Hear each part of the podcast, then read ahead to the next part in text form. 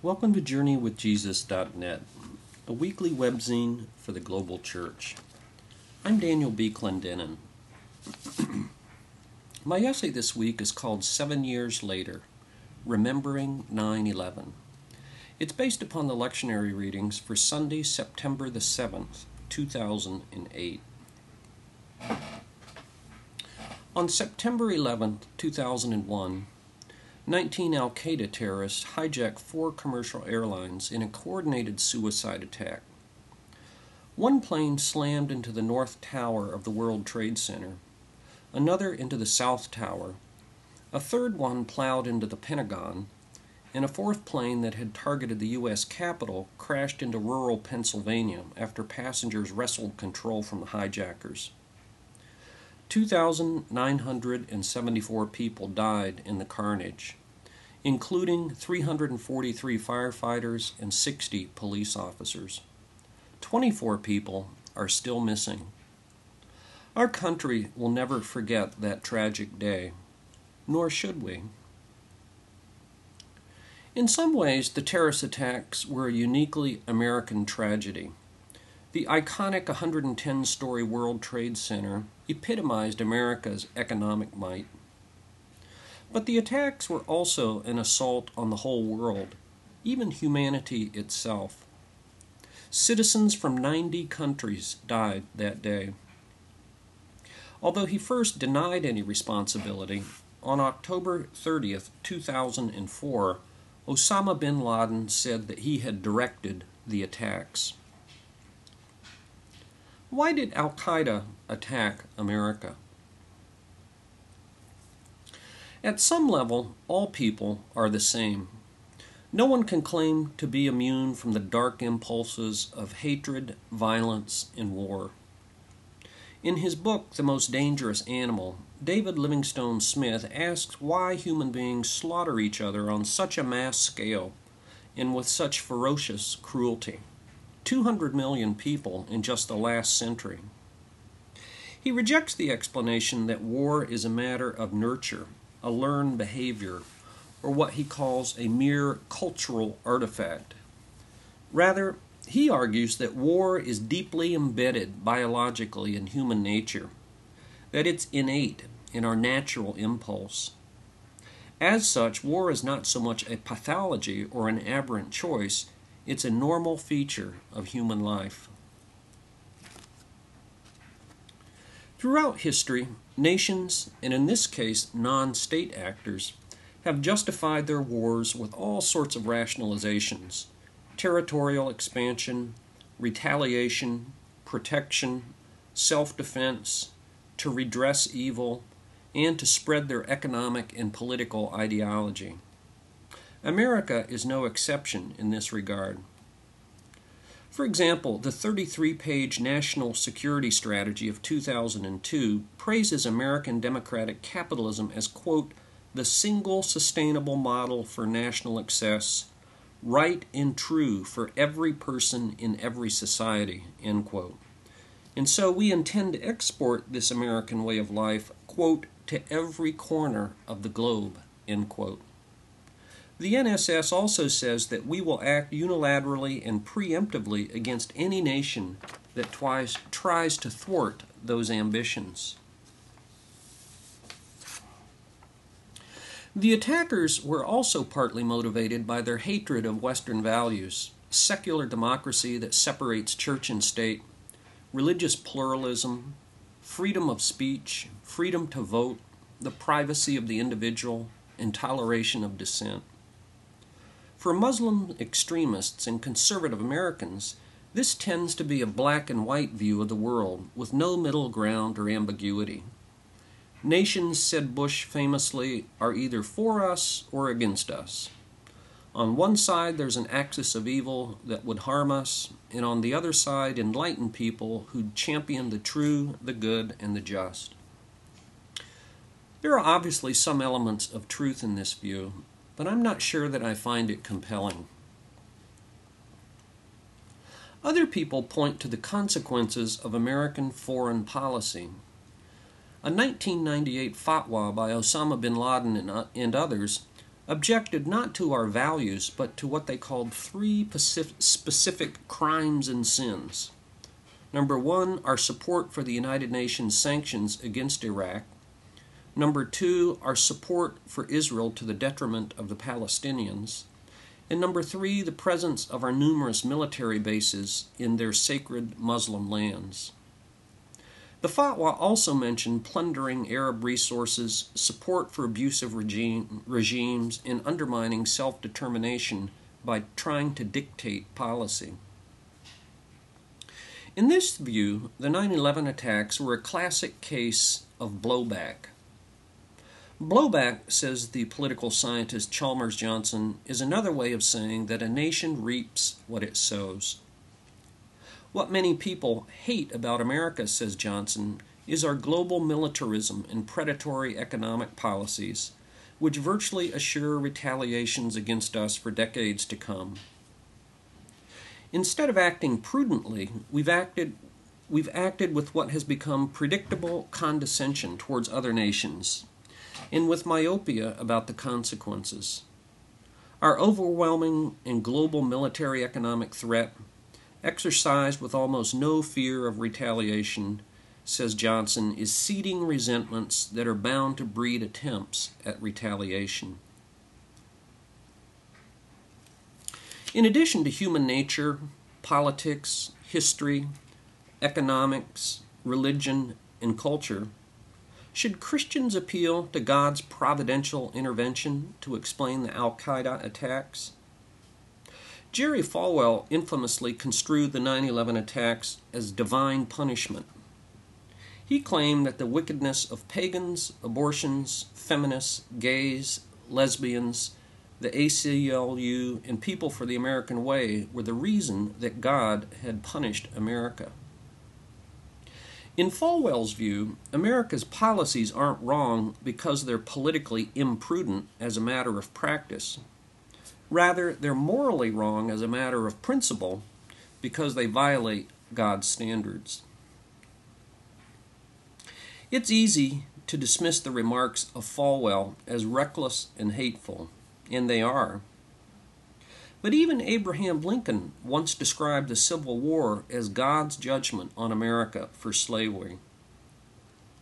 What role, if any, did God play in the 9 11 attacks? Angering Muslim extremists with imprudent foreign policy is bad enough, but angering God Himself would be calamitous. The Hebrew Scriptures unambiguously affirm that God intervenes not only in the lives of individuals, but in the affairs of nations, and that He sometimes judges nations with what Jeremiah calls disaster upon disaster Jeremiah chapter 4, verses 12, 15, and 20. So Falwell was right that God sometimes judges nations, but he was wrong in the confidence and clarity with which he assigned the blame. In the scriptures this week in Exodus 12, we read about the institution of the Jewish feast of Passover that commemorates Israel's liberation from 430 years of bondage to slavery in Egypt. Liberation from oppression is always worthy of celebration, but the writer of Exodus construes Israel's emancipation to include Egypt's subjugation. Today we might say that the oppressed became the new oppressor, except in this instance the writer insists that Hebrew, that Hebrew revenge was the very act of God Himself. God, we read in Exodus 12:12, 12, will bring judgment on all the gods of Egypt. In something like divine infanticide, God will slay the firstborn of every Egyptian, from the highest in Pharaoh's house to the lowliest prisoner languishing in a dank dungeon, even including the firstborn of Egyptian livestock. To punctuate his point, the writer adds in Exodus 12:30, there was loud wailing in Egypt for there was not a house without someone dead. And in a departing act of humiliating the enemy, the Hebrews plundered their Egyptian oppressors. Or consider the schizophrenic zeal in Psalm 149 for this week. The first half of the psalm describes dancing, singing, music, and praising God. But the instruments of worship, like tambourine and harp, give way in the second half of the psalm to weapons of war, like swords and shackles. Listen to Psalm 149.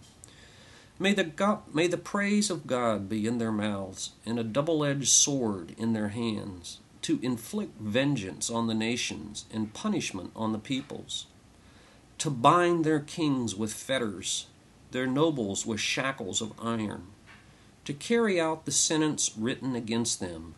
This is the glory of all his saints.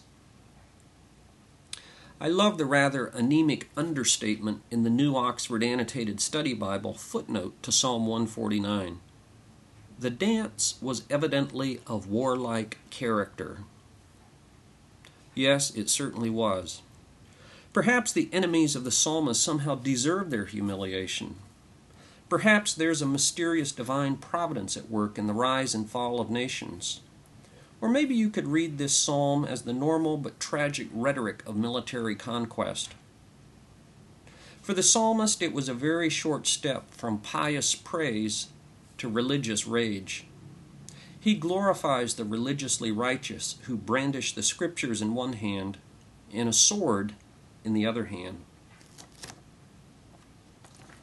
Some well educated and well meaning Christian scholars defend a theology of a warrior God who harbors enmity and who slays his enemies. I prefer the view of Daniel Berrigan, who suggests that something like Psalm 49 might best be read as how the writer saw himself and his nation, and how he wrongly thought God saw his enemies. I'm uncomfortable with linking divine judgment and national disaster, whether for America or for any nation. It's one thing to affirm that God acts in the history of nations, but quite another to claim to know exactly how, when, where, or why. Every nation is a mix of both good and evil, and thankfully, a nation's ordinary citizens often hold opinions that are very far removed from the megalomania of its leaders.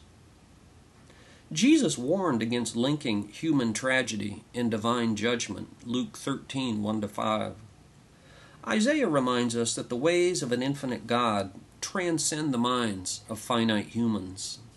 Isaiah 55, verse 8. In his review of the book God's Judgments, Interpreting History and the Christian Faith by Steven Keillor, Professor Brad Gregory of Notre Dame offers us wise counsel. He says, claims of divine providence and divine judgment are at a minimum empirically unverifiable, if not also naive, irresponsible, and dangerous. So, we shouldn't wish divine judgment on anyone or any nation. We should wish them God's shalom. When you imagine that God hates all the people you hate, then you can be sure you've created God in your own image. No, said the German pastor Martin Niemöller, who was once imprisoned by Hitler for eight years, it took me a long time to learn that God is not the enemy of my enemies. He's not even the enemy of his own enemies.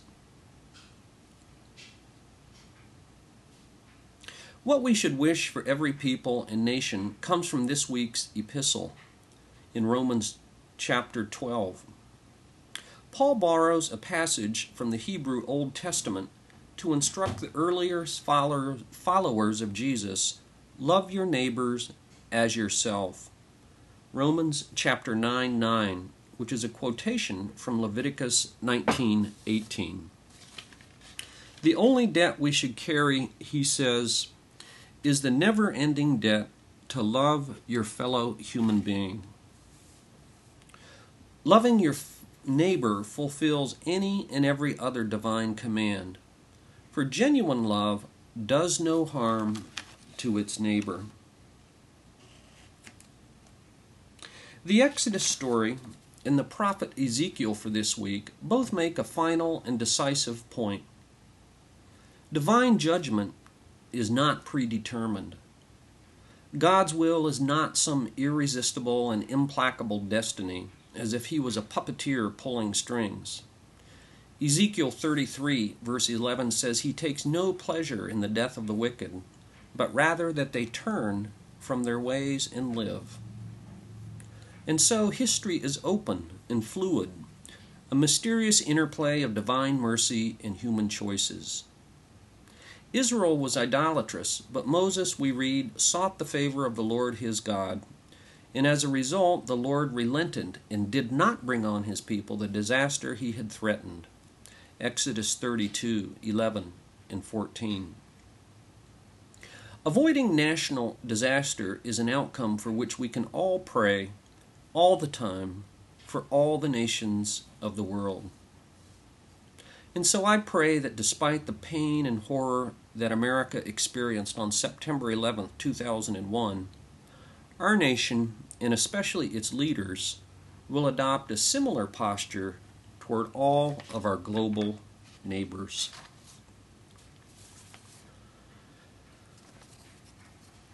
For books this week, I review Chris Hedges. The title, I Don't Believe in Atheists. New York Free Press, 2008, 212 pages. Chris Hedges grew up as a pastor's kid in rural upstate New York, where his father was a Presbyterian pastor.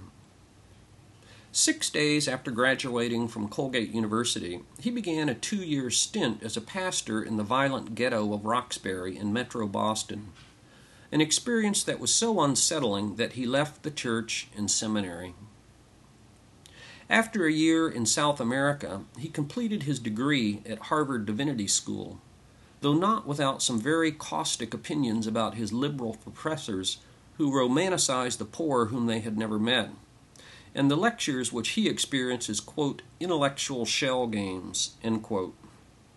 And then, for 20 years, he covered a dozen wars in Central America, Africa, the Middle East, and the Balkans. These life experiences deeply inform Chris Hedges' writing. He's been around the block and he does not suffer armchair pundits easily, which is about the nicest description he might use about the so called new atheists Sam Harris, Richard Dawkins, Chris Hitchens, and Daniel Dennett. This book, I Don't Believe in Atheists, originated with his separate debates with Sam Harris and Christopher Hitchens at UCLA in May 2007. These new atheists, says Hedges, are the reverse image of fundamentalist Christians. He derides them as carnival barkers whose stock in trade includes gross intolerance for any other person who was different from them, superficial analysis, the abuse of evolutionary biology as a surrogate religion, the confusion of scientific progress with moral progress, racist and crude generalizations, especially about Muslims, and what he calls a staggering historical and cultural illiteracy. But that's not even the bad part. What really angers Hedges about the new atheists is their uncritical belief in the utopia promised by the Enlightenment, thanks to the so called inevitable progress of science in the innate goodness and rationality of humanity. He's outraged at their evangelistic efforts to remake the, wor- the world in the image of an ostensibly enlightened West. He quotes Harris and Hitchens, who recommend slaughtering unwilling converts, which proves his point that, quote, reigns of terror are the bastard children of the Enlightenment, end quote. Muslims, in fact, have a long way to go before they catch up with the tens of millions of people, mainly civilians, slaughtered by the Nazis, the Soviets, and the Chinese. Drawing upon heavy doses of Nietzsche, Freud, Dostoevsky, Reinhold Niebuhr, Samuel Beckett, and Joseph Conrad, Hedges urges us to recover our sense of the fallenness of humanity. We must repudiate our smug and self congratulatory self image as morally pure purveyors of enlightenment. For to turn away from God is harmless, he says, but to turn away from sin, which is what the new atheists do, is catastrophic. Divine intervention in the world, he suggests, is absurd. History, he says, appears purposeless, and human nature irredeemable. Rejecting absolutisms of all kinds, we must embrace our limitations and imperfections. The utopian dreamers, lifting up impossible ideals, plunge us into depravity and violence. Only in such brokenness and humility, says Hedges, can we see, quote, the limits of reason and the possibilities of religion. Chris Hedges, I don't believe in atheists. For film this week, I reviewed Darfur Now from the year 2007. The Darfur region of Sudan is an area the size of France, with about 6 million people from a hundred different tribes. The Sudanese government of President Omar al Bashir has backed the Janjaweed militias to pillage, plunder, rape women of every age, and liquidate entire villages. According to the United Nations, 400,000 people have died and over 2 million people have been displaced many refugees pouring into Chad. This documentary film takes you to Darfur and introduces you to people who experience these atrocities. But the film is really about six very different people and what they are doing to try to stop the genocide.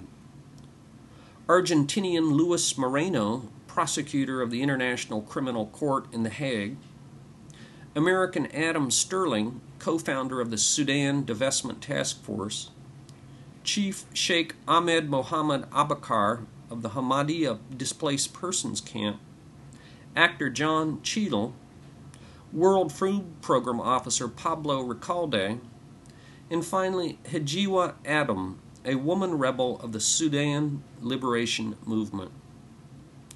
In one tragic line, said one person from Darfur, Our problems have no limits, which might be true, but we can be nevertheless thankful for these six people and many others like them who are trying to do something about Darfur.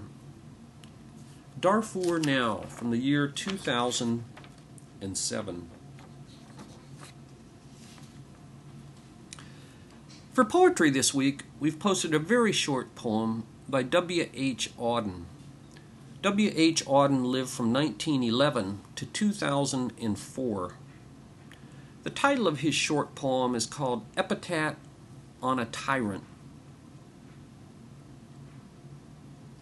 Perfection of a kind was what he was after, and the poetry he invented was easy to understand. He knew human folly like the back of his hand and was greatly interested in armies and fleets. When he laughed, respectable senators burst with laughter. And when he cried, the little children died in the streets. Epitaph on a Tyrant, W. H. Auden. Thank you for joining us at JourneyWithJesus.net for Sunday, September 7th, 2008. I'm Daniel B. Clendenin.